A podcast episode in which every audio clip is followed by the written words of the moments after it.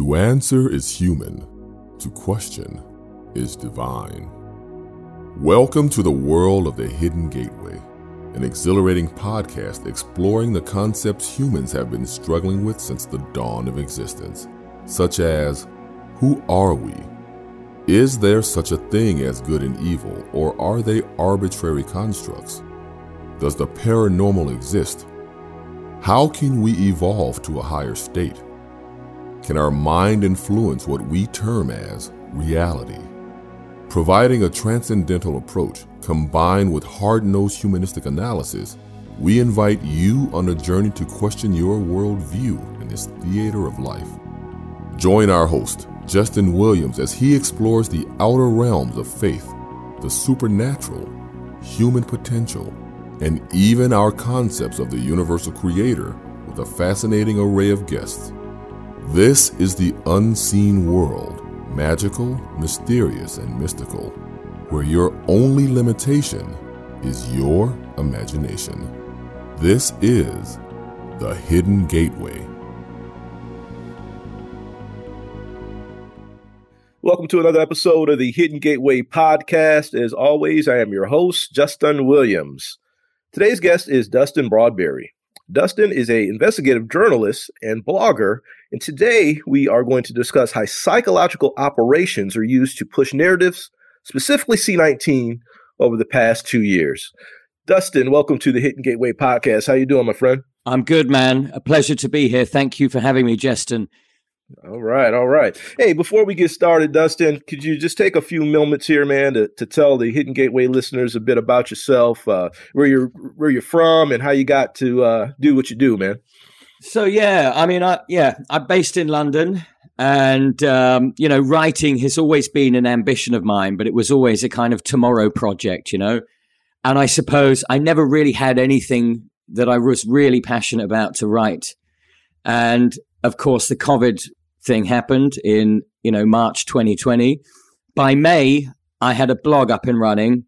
And, you know, I've been going for it ever since. I've been uh, trying to understand what is happening in terms of, you know, the, the, the, the political agenda that is driving this forward.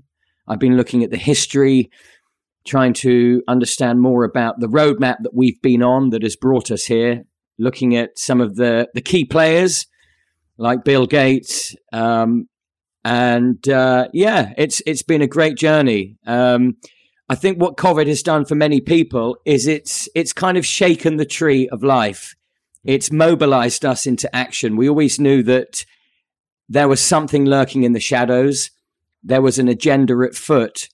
I suppose it never really happened in our own backyards and then they came after us, right? So, right, right. Um, as a consequence of of what we've all been through for two years, I, I know that here in London, I've built a great community, both people that I've known for many years and lots of you know new faces that have come into my life. And we all have a purpose and a mission, and and I feel that mine is certainly to write about what's happening to expose um, the deception to uh, empower people. And uh, yeah um, it's you know it's kind of become my life's work. That's awesome dustin. That, that really is man. And you know before we go any further I just want to thank you for what you do, man. You you you know, like you said, you found your purpose in this, and you you love to write, and that's your way of expressing and communicating your truth, man, and you stand in your truth. So thank you very much, man. I'm really excited for today. All right, Dustin, so question for you. How has social psychology been used in regards to uh, COVID 19? What can you tell me about that? I would say that uh, the forces who are orchestrating the, the COVID 19 coup d'etat understand human psychology very well, and they have been able to very cleverly hack and exploit basic vulnerabilities in the human psyche. And why not? I mean, the entire digital architecture is built upon psychological manipulation. Social media is a dopamine and oxytocin plantation. It is designed by professional psychologists to get users hooked. Um, in a similar way, advertising companies use psychological manipulation every day They even employ professional psychologists to promote products directly to children. They, they, they employ professional psychologists to help marketeers get into a child's mind and influence their choices, right? So if we're looking at kind of the, the, the biggest, greatest grand theft of democracy, rights, and liberty, yes, absolutely, they are going to employ all of these devices, all of these landmark studies, everything that they know about exploiting basic vulnerabilities. Um, and what we're seeing with COVID 19 to a degree is is the info, nano, and biotech takeover of humanity. The stage that we're at right now is the bio and infotech takeover. And the infotech, of course, is the psyop, is the propaganda, is the bombardment of the narrative, is keeping us hooked on uh, digital media, on on following the story as it unfolds. Right. Okay. So I would say that uh, you know social psychology has been fundamental throughout COVID nineteen. The British government have had a bunch of you know social scientists advising them. The Scientific Advisory Committee here in the UK, SAGE, right? It's got social psychologists on that committee. Hmm. And they worked overtime at the beginning of all of this to sufficiently threaten the British people to put us into a state of fear. And when we kind of zoom out on what's been happening, we zoom out, we get some perspective. Two years later, the dust settles, and we finally see that this is a disease that predominantly kills old and vulnerable people. Right. Right. Mm-hmm. Um, here in the UK, I don't really follow the official narrative, but what I do know is that ONS, who is the uh, the statistical body in the UK that puts out data on behalf of the government. They recently released a document that said over two years, only 17,000 people have died from this with no comorbidities, right? Now, that mm. flies in the face of the whatever it is, 150,000 deaths that they've been promoting. So, this has only been made possible with the use of social psychology. And what they're what they've been trying to achieve is, I suppose, exploiting fundamental evolutionary traits and weaknesses, particularly the mammalian brain, amygdala, the, the brain's fear centers, right? Mm, because right, when okay. you when you can get into the mammalian brain and the amygdala, people are not going to think uh, rationally. They're not going to be able to use their, you know, it's like uh, a, a, mammal can do a species can do one thing it can grow and flourish or it can defend itself when you're in fear you're not flourishing in your environment you're defending yourself you're not thinking straight hmm. and um, i think the psychology that's been used has been designed to capitalize upon how human behavior is influenced by large groups of people this is called crowd psychology when people become part of a crowd they de-individuate. This is a very important um, uh, tenet within crowd psychology. They de-individuate. They give up their agency, their personal identity, their responsibility, their self-awareness, mm. and this was shown in Zimbardo's um, Stanford prison experiment, right? Okay. And what what he what he showed through that experiment when he you know took those college students and he created a prison like situation in the basement of uh, the university. He found that when individuals had minimal, um, what he called self observation, self evaluation, individuals have a weakened sense of guilt, a weakened sense of shame, weakened sense of fear, weakened sense of commitment. And particularly, they stop taking responsibility for their actions, right? Okay. So this is kind of, this is known as de-individuation. It's a state when you become so immersed in the norms, the values of the group that you lose your your sense of identity and personal responsibility. You stop thinking for yourself and you simply follow the patterns that you are observing. Right. So it's right. a bit like uh, here in the UK. A few months ago, they reintroduced the mask mandate just before Christmas. Now, prior to this time, I've been going. I mean, I go into all of my shops maskless. I found it difficult in the early days because of the de-individuation, because of the the pressure to conform. Everybody else is doing it right, and it's not right. easy to be a joker in the pack. There's right. a lot of pressure, and I'm going to get to that a bit later. There's studies that show just how easy it is to, sorry, just how difficult it is to be a rebel, to be a dissident. It's not easy. So when they reintroduce the mask mandates, the same people who the day before had not been wearing masks, they're wearing masks again. Now they're not wearing masks because you know they have got uh, a, there is a moral imperative driving their decisions. Sure, some of them it's with some of them it's straight, it's outright obedience. But I do believe that a lot of them are wearing masks because they are going in to the shop under the assumption that everyone else is wearing a mask. Mm-hmm. Okay, so they have lost their personal identity, their personal agency. They have lost their the executive functions of of their of their psyche. They're not making decisions for themselves anymore. They're allowing the group to do that, right? So Zimbardo, he basically uh, he discovered this in what became one of the most important, you know, uh, uh, uh experiments, uh, studies in in, in um, in de individuation. But what it also touches upon is free will, and it it intersects with something else that I've talked about, which is it's called the banality of evil, right? And it's right. um, it's this this landmark thesis by Hannah Arendt, and she became a, she was an observer at the trial of uh, Adolf Eichmann in Jerusalem. He was one of the the perpetrators of the atrocities um, uh, during World War II for the Nazi Party, right? And what she discovered was that um, ordinary people in search of purpose and direction who are dutifully just following orders, right, have got the potential to commit atrocities, the most atrocious acts of evil. Now, she walked into that, you know, preparing that thesis on the assumption that it's evil people that make evil acts, right? She didn't realize that obedience or conformity or a loss of free will or de-individuation which takes an individual to that place that that could result in what we now look back on as you know some of the biggest atrocities that have taken place in history now in, inspired by um, hannah arendt's landmark thesis a friend of hers at the time, or a contemporary, is a guy called Stanley Milgram. You've probably heard of him. Mm-hmm. And uh, he basically wanted to put Hannah Arendt's thesis into the lab, right?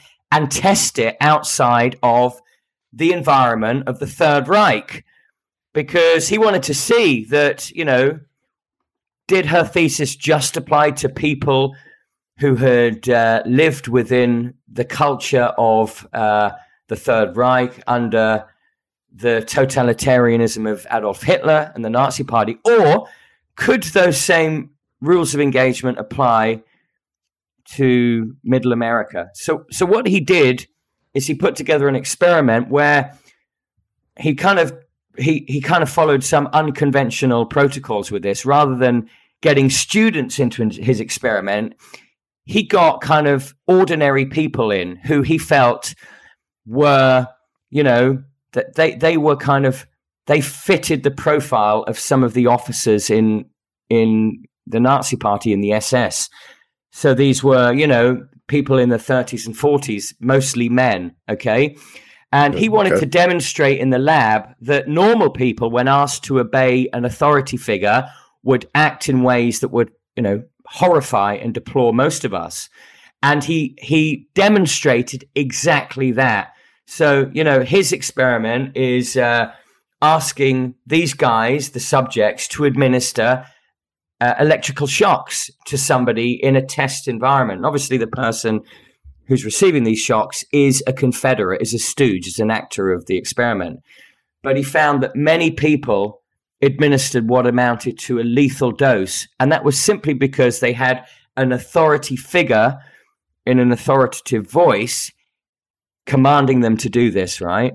And these were not these were not people, you know, in an army. they were not trained um, soldiers, uh, warriors on the battlefield. These were ordinary people, but they've you know fitted the profile of you know had they been born in Nazi Germany, they would have been recruited in that you know they would have been press ganged into into wearing the uniform and they would have been given those orders. So this was a, an experiment in obedience, and you, have got three things with obedience. You, you've you've got three things with uh, with authority. There is compliance, and compliance is please could you do this, Justin.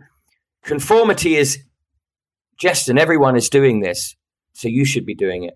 And then you've mm-hmm. got obedience, which is you must do this. Now, at every stage throughout COVID 19, we've seen all three of those. We've seen compliance, conformity, and obedience at work. And all of this is endemic of an authoritarian system, a totalitarian authoritarian system that is uh, that is in the making. And all of these experiments, I think, really sort of converge with where we're at at the moment. Somebody I was speaking to recently suggested that we're living in one big Asch experiment. And mm-hmm. this is also an important experiment. It's an experiment in free will, but it's also an experiment in conformity. And uh, this is an experiment where subjects were enrolled into this experiment thinking that they were signing up to take part in a visual perception test, right? Okay. So they were put into a room and they were asked to measure look at three lines on the left, sorry, three lines on the right, and compare them to one line on the left. Now, one of the three lines on the right was unmistakably the same size as the sign, the line on the left, right? You'd have to be an idiot not to get this right. And what he found is when he called when he called these people in on their own without and without a group. Okay, so first he tested people outside of a group setting. 99% of the subjects answer correctly. They were asked, you know, of the three lines on the right, which one is equal to the line on the left? Now, 99% of the subjects got the answer correctly. Later, Asch, uh, he placed the same participant in a room, but with other people. Now, these other people were all in on it. They were in on the experiment. They were what the uh, what the experimenter called Confederates. They were actors, right?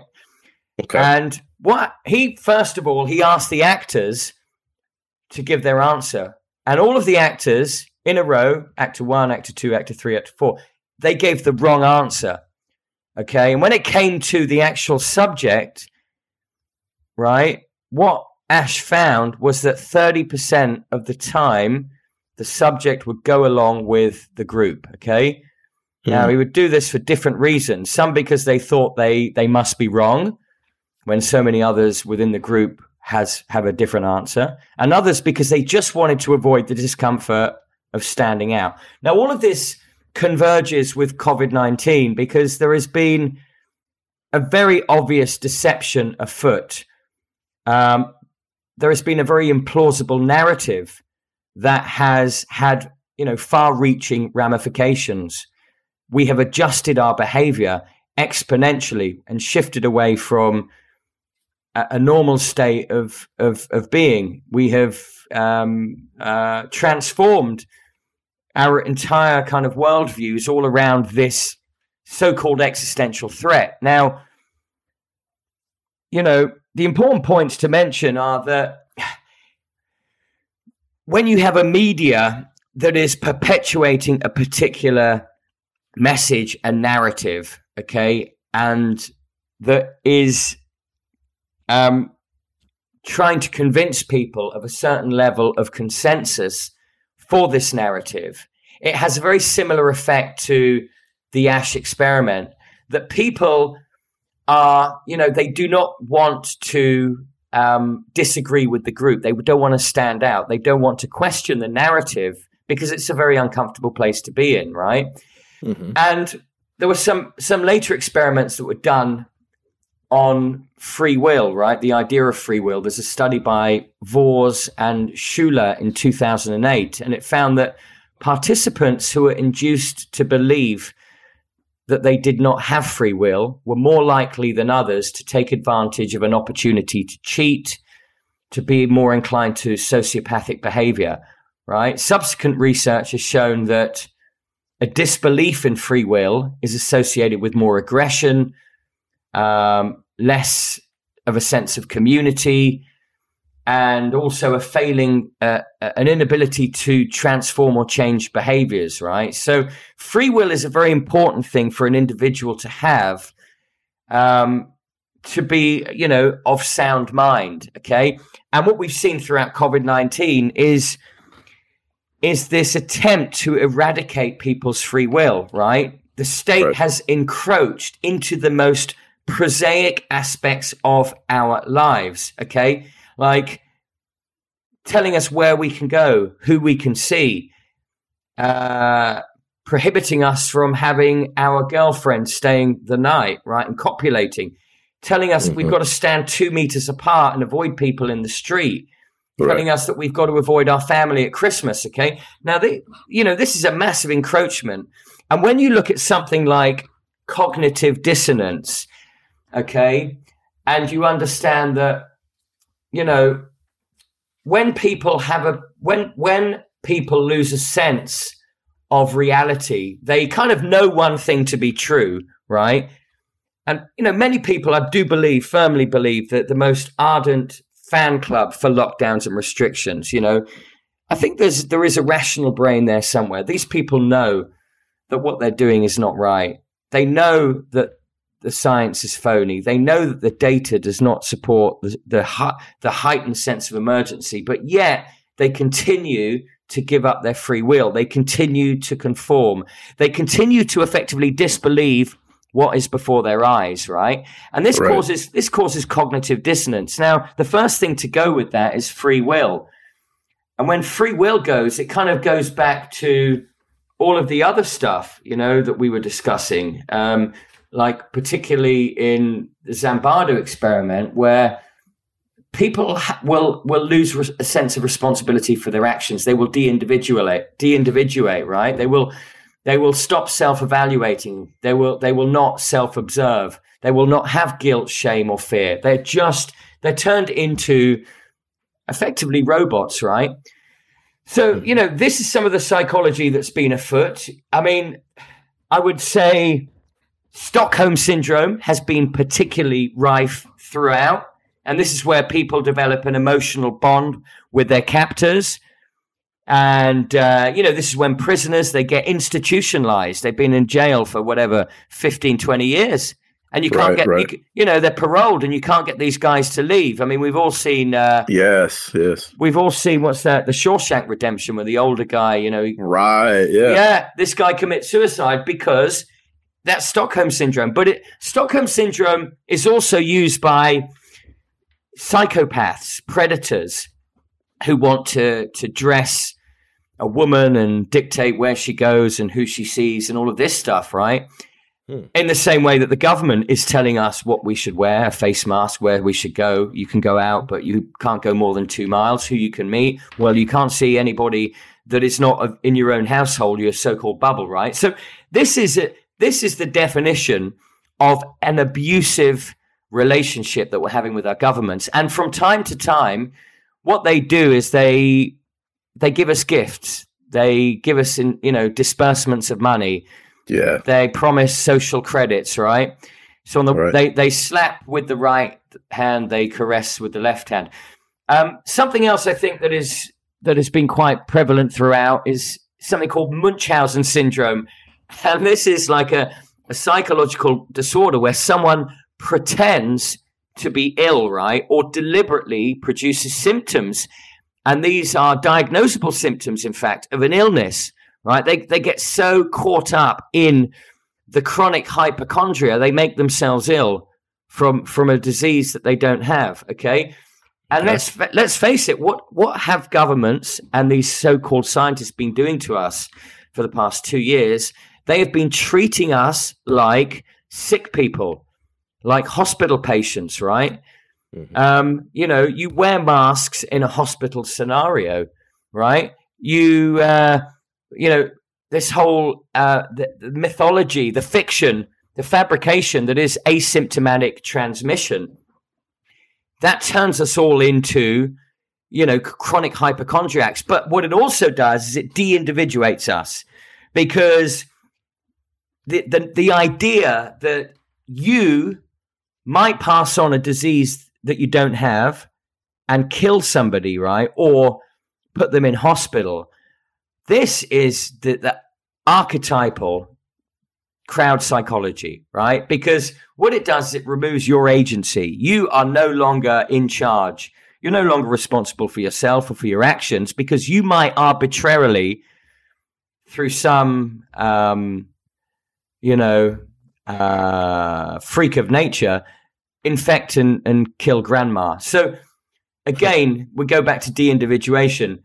Um, I suppose you know I would I would I would finish on foot in the door, and this is classic kind of this is the way the the the salesman door to door salesman that's selling whatever the product that you don't need and never will. How they how they manage to get you to kind of sit down over the coffee table with a smile on your face and sign their contract and part with mm. your hard earned money. And they do this by getting literally one of their feet inside of your door so you can't close the door, right? right? And it's like by slow degrees. It's like, as David Icke would say, the totalitarian tiptoe. Um, and you know, when when all of this this stuff started, it was based on the whole, you know, three weeks to flatten the curve, or, right, right. you know, two week fire break or what what have you. Okay. Of course, they never reveal the full extent to which you're going to be enslaved by all of this. Yeah. Um, the time that you're going to be, you know, cooped up in lockdown under house arrest. No, they, you know, they get their foot in the door by slow degrees. Okay. So yeah, I think that that about covers, you know, some of uh, some of the the psychological methods, manipulation, some of the case studies that that have been used throughout this. Wow, yeah, that that's deep, man. Now you talked about you, you mentioned a couple times, Dustin, how uh, these these elites, these powers that be, the, the people that are behind all this, they want control of the spirit, of the soul, of the mindset, etc. Right? Yeah. I guess a question that I have, and I'm sure others have, is is why do they want that? Right now, I've talked to other people about this as well. Uh, some people say that there is a type of a spiritual warfare going on. Others don't believe so. What What are your thoughts on that? And and what's what's the big the big why? I I wholeheartedly agree. COVID is it is a spiritual and it's an ideological war. Now you ask a question, and that's why it's very simple. These people are monopolists, right? Mm-hmm. So, Facebook, for example, it does not want to share its market share with other companies. It right. doesn't matter if Facebook's got 4 billion customers, its shareholders want 5 billion. There is no um, satisfaction. They don't reach uh, the top of the hill. These these monopolists, and they mm-hmm. finally surrender and say, "Okay, we've we've we've done enough. We've taken enough. We've owned enough. We've controlled enough. They just want more and more. And, mm. but part of that whole, that the machinations of the monopolist is not just about how much they can get. It's about how little everyone else has, right?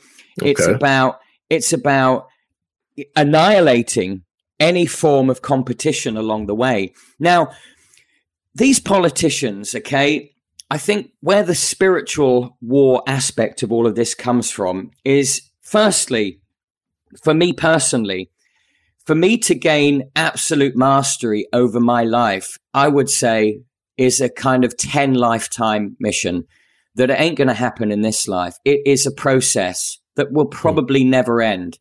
Okay. Mm. And the last thing that I'm concerned about, because I'm trying to gain mastery over myself, as a lot of awake people are, and hence you've had this massive spiritual resurgence. We we've had a lot of esoteria coming in from from India. People have really embraced yoga, mindfulness, meditation. Yes. Other people connecting back with Christianity. Now, this is all about the spiritual journey. None of us are busy looking at other people and what they're doing. we just don't have time to judge other people or attempt to control their actions or their behavior or the way they think, unless that other person is our own child, right? Right. It's a bit different with a child. Now, on the other side of that, you've got politicians, and they are um, effectively given a position of power whereby they have control over a constituency of people. Now, our political system in the UK is built upon uh, an MP for a particular area, and he is responsible for, let's say, 200,000 people within his constituency. Do you think this guy is ever looking inside at what is going on within his inner world, trying to be a good gardener to his own house and garden? No, he's looking to control other people.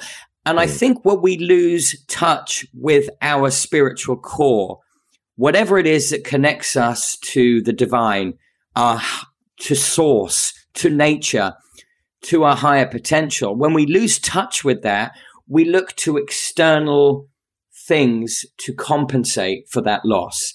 Ah. And, I, ah. and I think part of that could be we look to control other people, right? Mm. When we're not busy trying to control ourselves. Now, that could be me for example, saying, okay, I'm not going to drink tonight because I don't want to wake up with a hangover, or I'm going to prioritize some other work that I've got. I want to finish writing this story. So I'll make sacrifices along the way. So all of this is part of my journey, my process. Politicians, they, they don't do this. What they're looking for is control over other people. And again, it goes back to the psychopath, right? The guy I mentioned earlier, the guy who, uh, who beats on, who victimizes, who threatens, who bullies his wife, who wants to dress her, he wants to choose her friends. Now, this is a psychopath, and I believe that there is something in the psychopath of this guy's character that is also in the character of the politician, that is also in the character of the the tycoon, that is mm-hmm. also in the character of the banker, okay? That these are ruthless people that are driven by money, they're driven by power.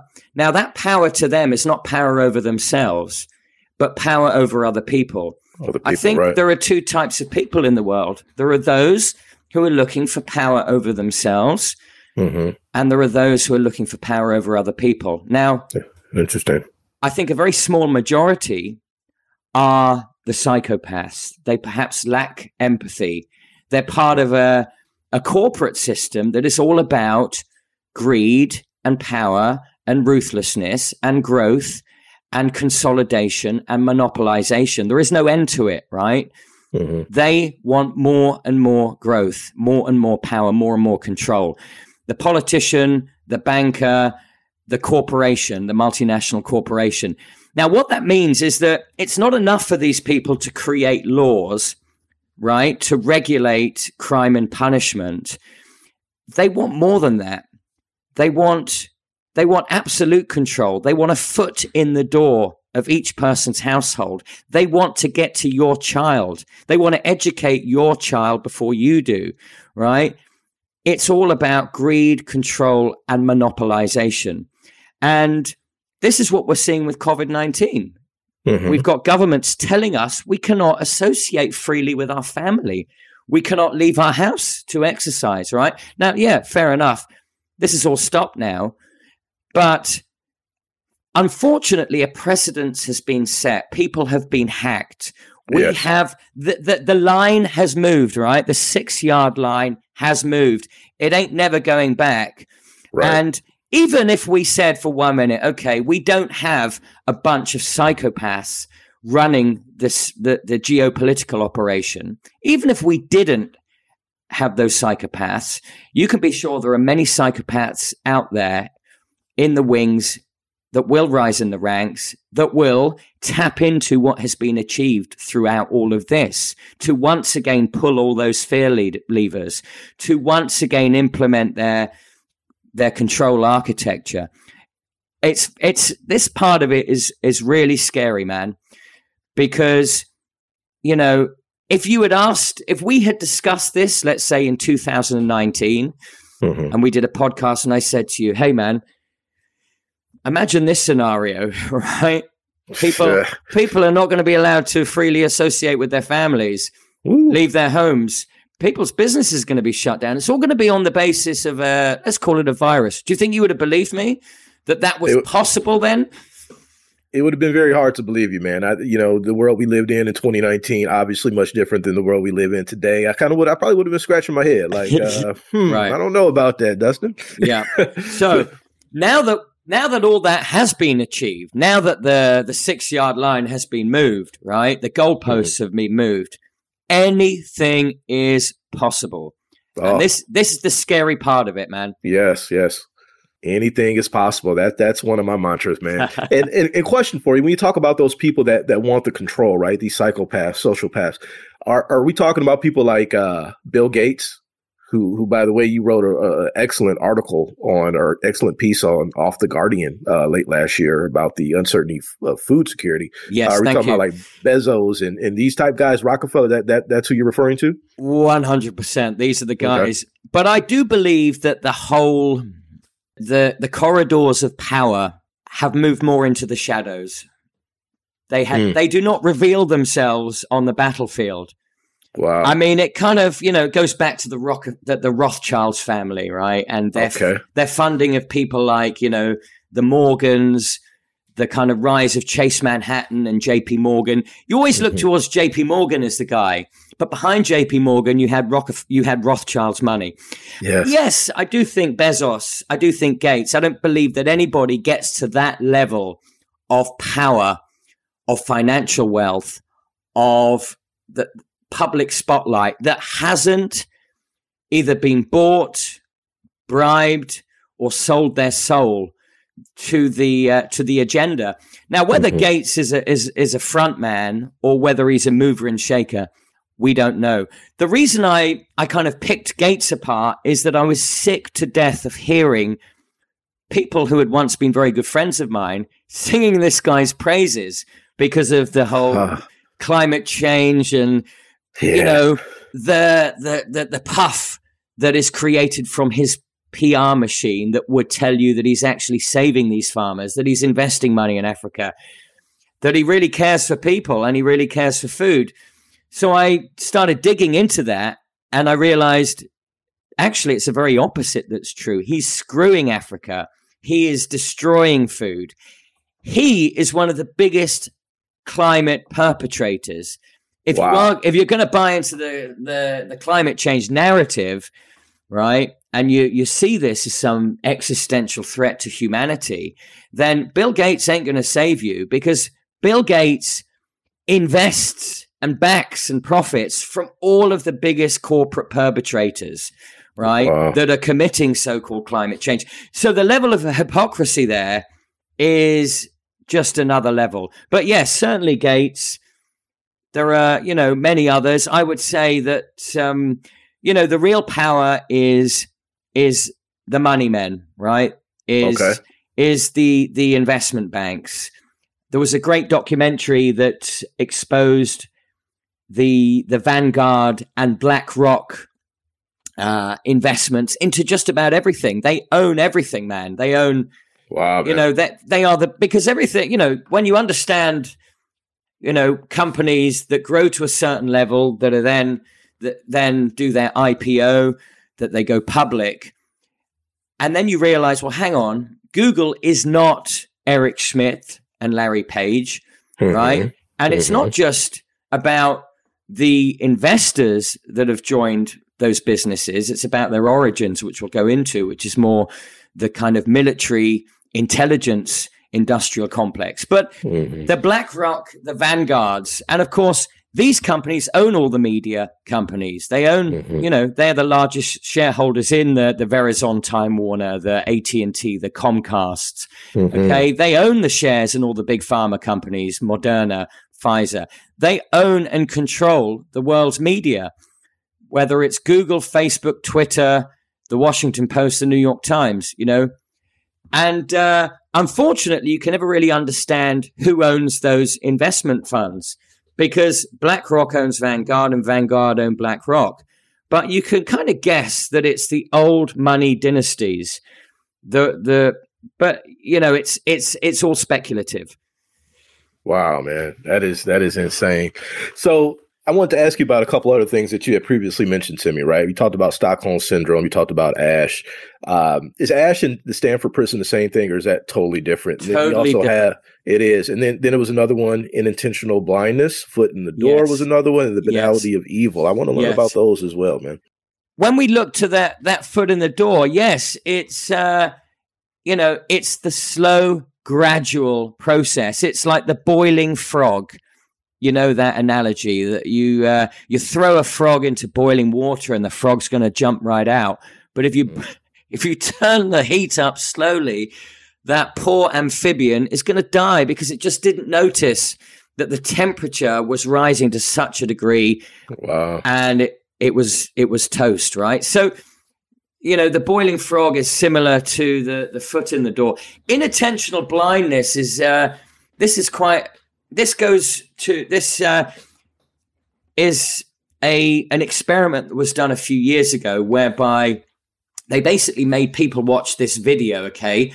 Now in this video you had two sets of people throwing a ball around. So you had people dressed in white and they were throwing a ball to each other and people dressed in black and they were throwing a ball to each other. Now the subjects of the experiment were asked to watch this video and count the number of passes by the white team or count the number of passes by the black team. Okay. Now, halfway through this video, a guy in a gorilla outfit comes out into the very middle of the stage, right in front of the cameras, and then walks off again. About 60% of the people who watched this video never saw the gorilla. Really? Because they never saw the gorilla. Now, despite the fact that it you know, despite the fact that we're not talking about just a, a, a sort of a random event occurring on the screen. This is somebody in a gorilla outfit. It's a massive departure from uh, reality, from the reality of the passes of the ball.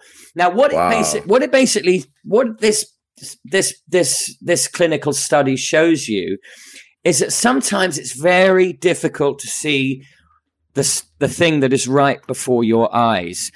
There is also something else. There is also another bit of psychology that, um, and I, I, I can't quite remember the name of it, but but it talks about the left and the right sides of the brain, right? And one one part of the brain is more attuned to the bigger picture.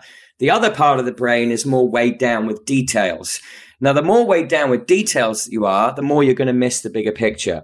And I suppose the inattentional blindness, what it reveals is that within the COVID 19 coup d'etat, the very obvious stuff that many of us have called out that other people have apparently not seen, not been aware of. Um, this inattentional blindness kind of explains that because they have been so transfixed on the official government narrative, the data, right, the right. science, what the media is telling them, their own systems of um, fitting in, of um, maintaining their position in society in their neighborhood, being seen to be doing the right thing. They've been so focused on all of this that they have missed the elephant, or in this case, the go- guy in the gorilla outfit, right, right, in the room. Okay. Mm-hmm. Jeez, man, that that's crazy. I can believe it though, man. I can definitely believe yeah. it.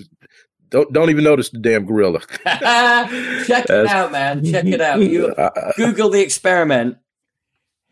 Yeah, I will. I will definitely check that out, man. Okay. So, so what do we do going forward as humanity? Right, we have all this going on, and, and these type of psychological operations and things of, of that nature have been going on for for a very very long time for a very long time. However as, as as you're aware there has been this great awakening of people over the last couple years where people have expanded their awareness. Yes. and with that said i wholeheartedly believe that we as humanity can do a better job of fighting this than we have in the past. What are your thoughts on what we need to do to to fight this matrix, to fight the beast, to fight these demons that are out here wanting to take control of people's spirits, people's soul, people's thoughts, and uh, things of that nature? Well, we are up against a hugely organized adversary. Okay. And they own the architecture. They control the means of communication. They they they uh, they are behind the flow of information in our society. A lot of us um, are still using their technology and services. Okay. Mm-hmm, now, if we mm-hmm. look at, uh, let's look at, I don't know, do you, do you remember Betamax? Do you remember Betamax? Why does that sound familiar? Well, basically, once upon a time, you had something called VHS, right? This yes, is- I got you. I remember. I, yep, I got it. VH- right, okay, right. Yep, yeah, okay. Yep. So you had at the time of VHS, you had something called Betamax. Now, Betamax apparently because we had some Betamax going on. It was an alternative version of the of the VHS video. The only thing is, yep. if you had a Betamax video, you couldn't use it in a VHS recorder.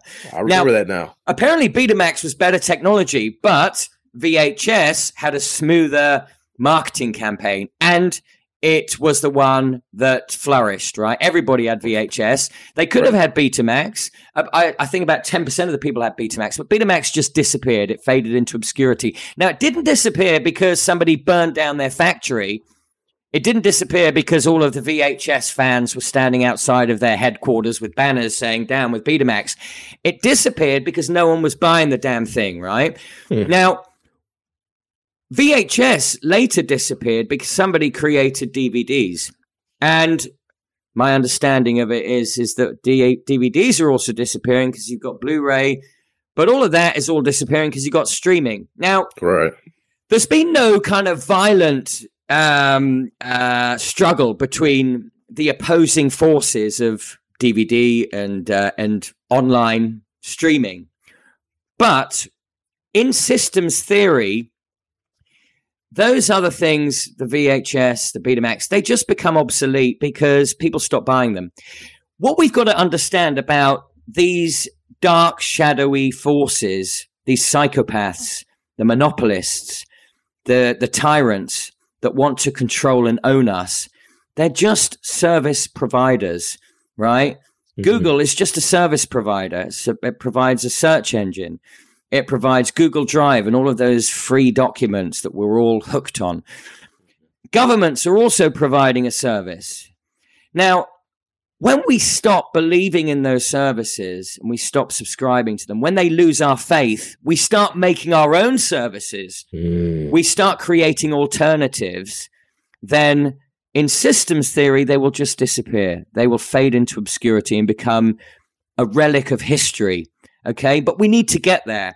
Now, it's very difficult to get there because the whole digital nexus is built upon psychology, the exploitation of uh, the human psyche. As I mentioned earlier, it's a oxytocin dopamine plantation. Many people, they don't want to be too controversial on Facebook by actually communicating from the heart and saying, hang on a second, something's not right with this COVID narrative because right. they're going to get criticized right? Mm-hmm. They're not mm-hmm. going to get many likes. Mm-hmm. Instead, they're going to post a picture of their dinner, right? Or a cute video of a cat playing because yeah. they'll get more likes. And the reason they want more likes is because likes is like cocaine or coffee or cigarettes. It's a dopamine hit. And everything about digital technology is built around that dopamine hit, whether it's yeah. whether it's the colors on Instagram or the mm-hmm. the clicking noise on your phone or mm-hmm everything the likes, the whole shooting match, the whole shebang is all mm-hmm. about getting you addicted, getting me addicted, getting the people addicted. Now, this is where we are ensnared, okay? We need to unlearn a lot of the shit that we've learned with those devices. We need right. to but but I think more to the point, we need to start developing our own systems. If more people realized that Google was developed by the CIA and NSA, right? Mm-hmm. So in the mid 90s, when the digital revolution was underway, research departments uh, in the CIA and NSA, they were developing programs that would predict the usefulness of the World Wide Web as a tool for capturing what they called birds of a feather formation. That's mm. when that's when geese fly together in large V shapes, or flocks of sparrows make sudden movements, right? In rhythmical mm-hmm. patterns. So the intelligence state was particularly interested in how these principles birds of a feather, feather would influence the way people would eventually move together on the internet. Hmm. And to frame this theory, they established a series of initiatives to directly fund what what was then emerging was a bunch of tech entrepreneurs. They were coming out of universities like Stanford. And they the CIA and NSA had a program called MDDS, Massive Digital Data Systems, right? So this program was designed to fund tech entrepreneurs. They had a program within MDDS called Birds of a Feather. This took place in San Jose in 1995. Wow. Amongst amongst the first grants provided by MDDS to capture this birds of a feather theory, which was was to set about building a massive digital library and indexing system using the internet as its backbone. The funds were dispersed to two Stanford University PhDs, Sergey Brin and Larry Page, who are making headways in the development of what became Google web web, web page ranking technology. Right, so Google. It comes out of the military industrial complex. The internet was born out of DARPA, right? Okay. The the main guy behind the internet, you've probably heard his name, is like a legend within the whole, you know, development of the internet. Is a guy called J.C.R. Licklider. He was a a guy within um, DARPA. He's like the founding father of the internet. He's a psychologist. Okay. Right? He's not. He's not. You know, look at Mark Zuckerberg. He was he was a psychology major. Now, Facebook is another one at the time that Facebook launched, on the very day it launched, there was another program called LifeLog that is another DARPA program that was all about creating total information awareness on the American population to wow. record their faces, their names, their addresses, who they associate with, what they read, what they listen to, what are their political beliefs, right? There was a project called LifeLog that came under a lot of fire from privacy advocates because it was trying to do what the US Constitution protects American citizens from, and that is to gain total information awareness about the American people. Now, this whole process of total information awareness, it goes back to psyops and counterinsurgency, and particularly the the use of of these special operations against US citizens during the Cold War when it was claimed through programs like the McCarthy witch hunt that there was a whole community of Americans that were trying to topple the system, bring in a, a system of communism. It was used against the civil rights movement, against the anti war movement. They wanted to know what people were up to. But increasingly, it wasn't enough for them to just know what activists were up to. They wanted that total information awareness about everybody. Okay. And mm-hmm 9 11 gave them a mandate to do that. The, the, the Patriot Act in the US, and right. we had the anti terror laws in the UK, right? And mm-hmm. uh, so, what people don't realize is that, you know, the Pentagon built the internet. They were scared that at some point the Soviets were going to launch a, an attack against uh, a very early nascent version of a, a, computer system that the US had that they would launch a strike and it would it would topple their entire missile system. So what the what the government wanted is they wanted a decentralized system, right? A communication system that was decentralized that could withstand a strike from the Soviets, right? So they built the internet that was originally called the ARPANET from this program, okay? And, you know, there is the kind of anecdotal story of Tim Berners Lee as the founding father, this sort of avuncular British man created the internet. He didn't. He created the WWW protocol, the World Wide Web protocol. ARPANET built, uh, sorry, DARPA built, DARPA, which was originally called ARPA, uh, the R&D d- agency of the United States military, the Department of Defense, built the internet. And, uh, you know, it was eventually privatized and uh, sold off, spun off to a bunch of uh, of uh, private sector companies: Verizon, Time Warner, Warner AT and T, Comcast. Basically, the same six companies, corporations who controlled ninety percent of U.S. media, right? Yeah, through, through right. A- absolute horizontal alignment, right? They they own legacy, they own digital, they own the infrastructures. Mm. They own the the satellites, the devices, the hardware, the software, the operating systems. It's all in the bag of those six corporations, right? But it was developed by by the military. Facebook comes out of that LifeLog program. When you look at kind of Facebook's origins, the what what is very kind of alarming is some of the people that are involved in Facebook, some of the kind of ex Treasury people, um, like um, for example, the, the, the operations director of Facebook is um, what is the lady's name? Oh, gosh, um, I think it's um, Sheryl Sandberg, right? Now she's the protege of a guy called uh, Lawrence Summers. He was uh, at the time that that Zuckerberg apparently created Facebook from his dorm room, right? On the day that this program LifeLog was shut down, uh-huh. Harvard Harvard's president was Lawrence Summers. Now he was Secretary of Treasury under Clinton. He was also chief economist at the World Bank. He was director of the National Economic Council. But at the time Facebook was launched, he was the president of Harvard. The current uh, chief operating officer of, of Facebook is Sheryl Sandberg since 2008. She is his protege, right? Mm. She worked with him at the World Bank. She worked with him wow. at the US Treasury Department, right? Okay. Another person within Facebook's uh, board of directors is someone called Marne Levine. She's the chief business op- officer, right? She's also somebody that worked with Summers in the Department of Treasury. She was chief of staff of Summers when he was head of National Economic Council. She was also chief of staff at Harvard University under Summers, right? And there are a whole bunch of people out of the Treasury affiliated with this guy Summers, right, who are now deeply embedded into Facebook. Plus, you've got loads of spooks.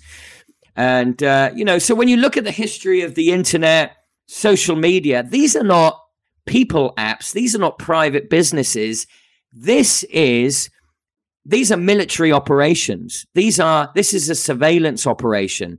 Yeah. The, these are you know infrastructures that were developed by spy masters by spooks to get to basically have total inf- information awareness about the people but also there were a number of psyops programs you had i don't know if you've ever heard of project camelot yes yes you've heard of project camelot okay so this this is born out of something called SORO, which was, uh, you know, a military operation, a, a PSYOP military operation that basically it looked to protect U.S. national security interests against the Soviet Union during the Cold War. And what they wanted to do is they wanted to understand the roadmap to re- to revolution, what inspired insurgents to become insurgents, and to interrupt this the revolutionary process before a revolution ever got off the ground right so mm-hmm.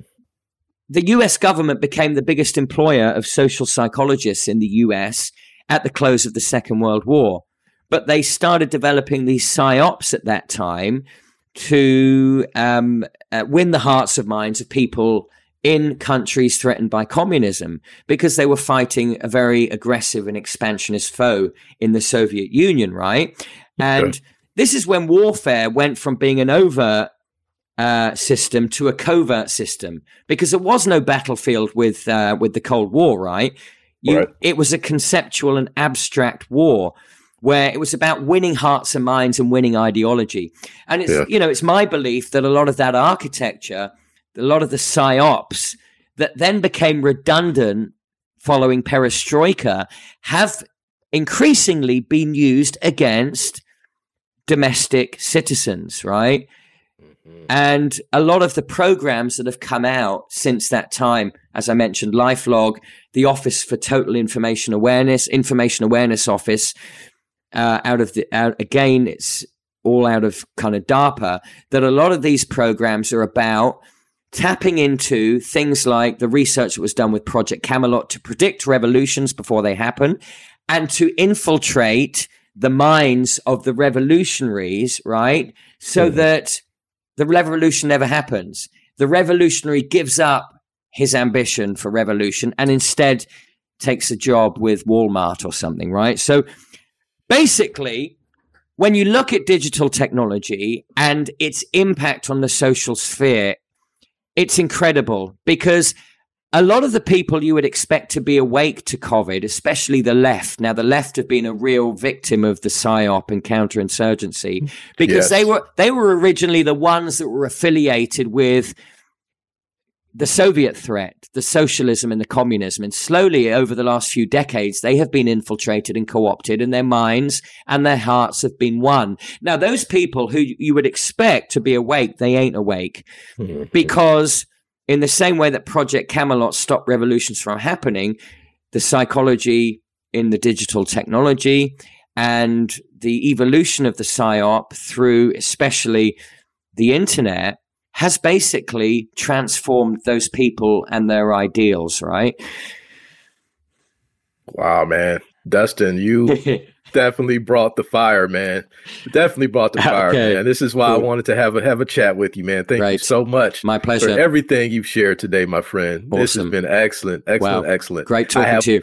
Yes, sir. I have one last request for you, man. This is something I ask each and every guest that comes on the Hidden Gateway podcast to do, and that is simply to leave our listeners with something that you think is important as they continue on their journey maybe okay. whatever whatever comes to heart man. What i like to call this is a token of love something that you want them to be aware of or how you want them to approach um you know things as, that that come up on their journey man. What what do you have okay. for them? Okay. So first thing is follow me on my blog.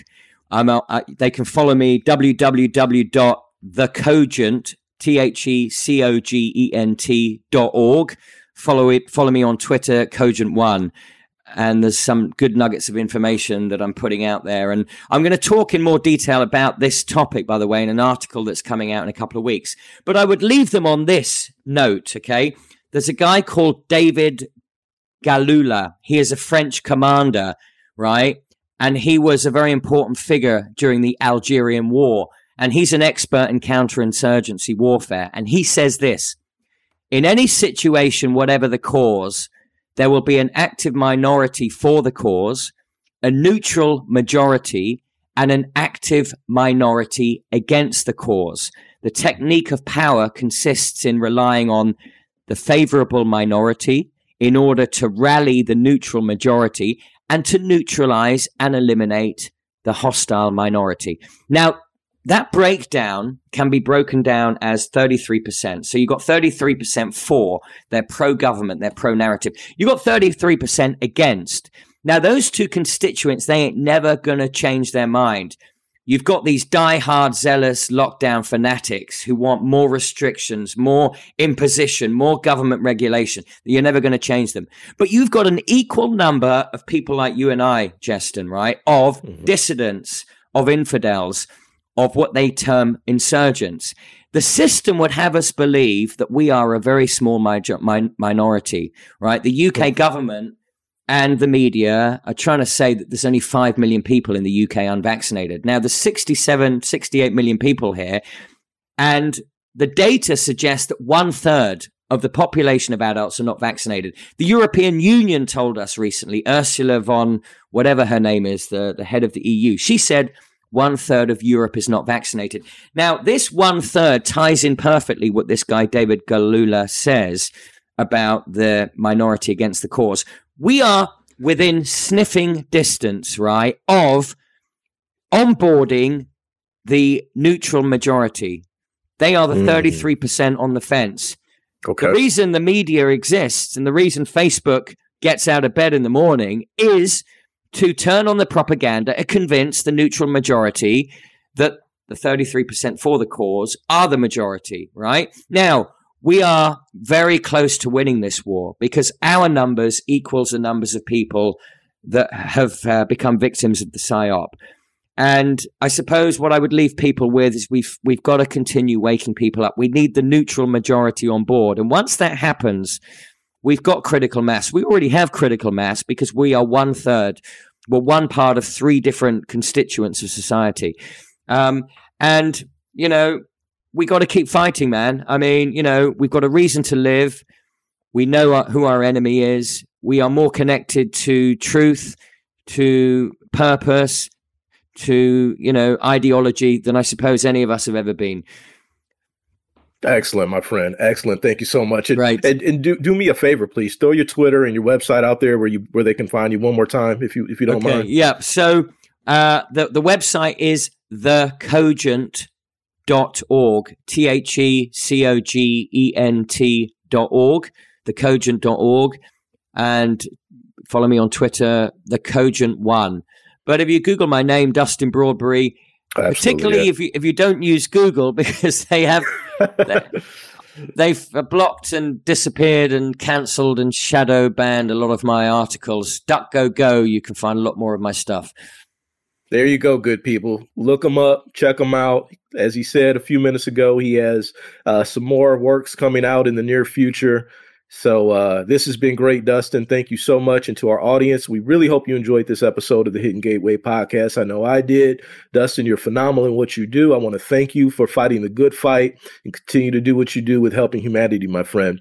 And again, to our listeners, remember you can stay connected with us directly at thehiddengateway.com. If you want to speak with us, shoot us an email at support at thehiddengateway.com. And please do not just forget to subscribe to our YouTube channel to stay fully up to date this will conclude this week's episode. Until next time, stay positive, stay questioning, be love, and be free. The Hidden Gateway out.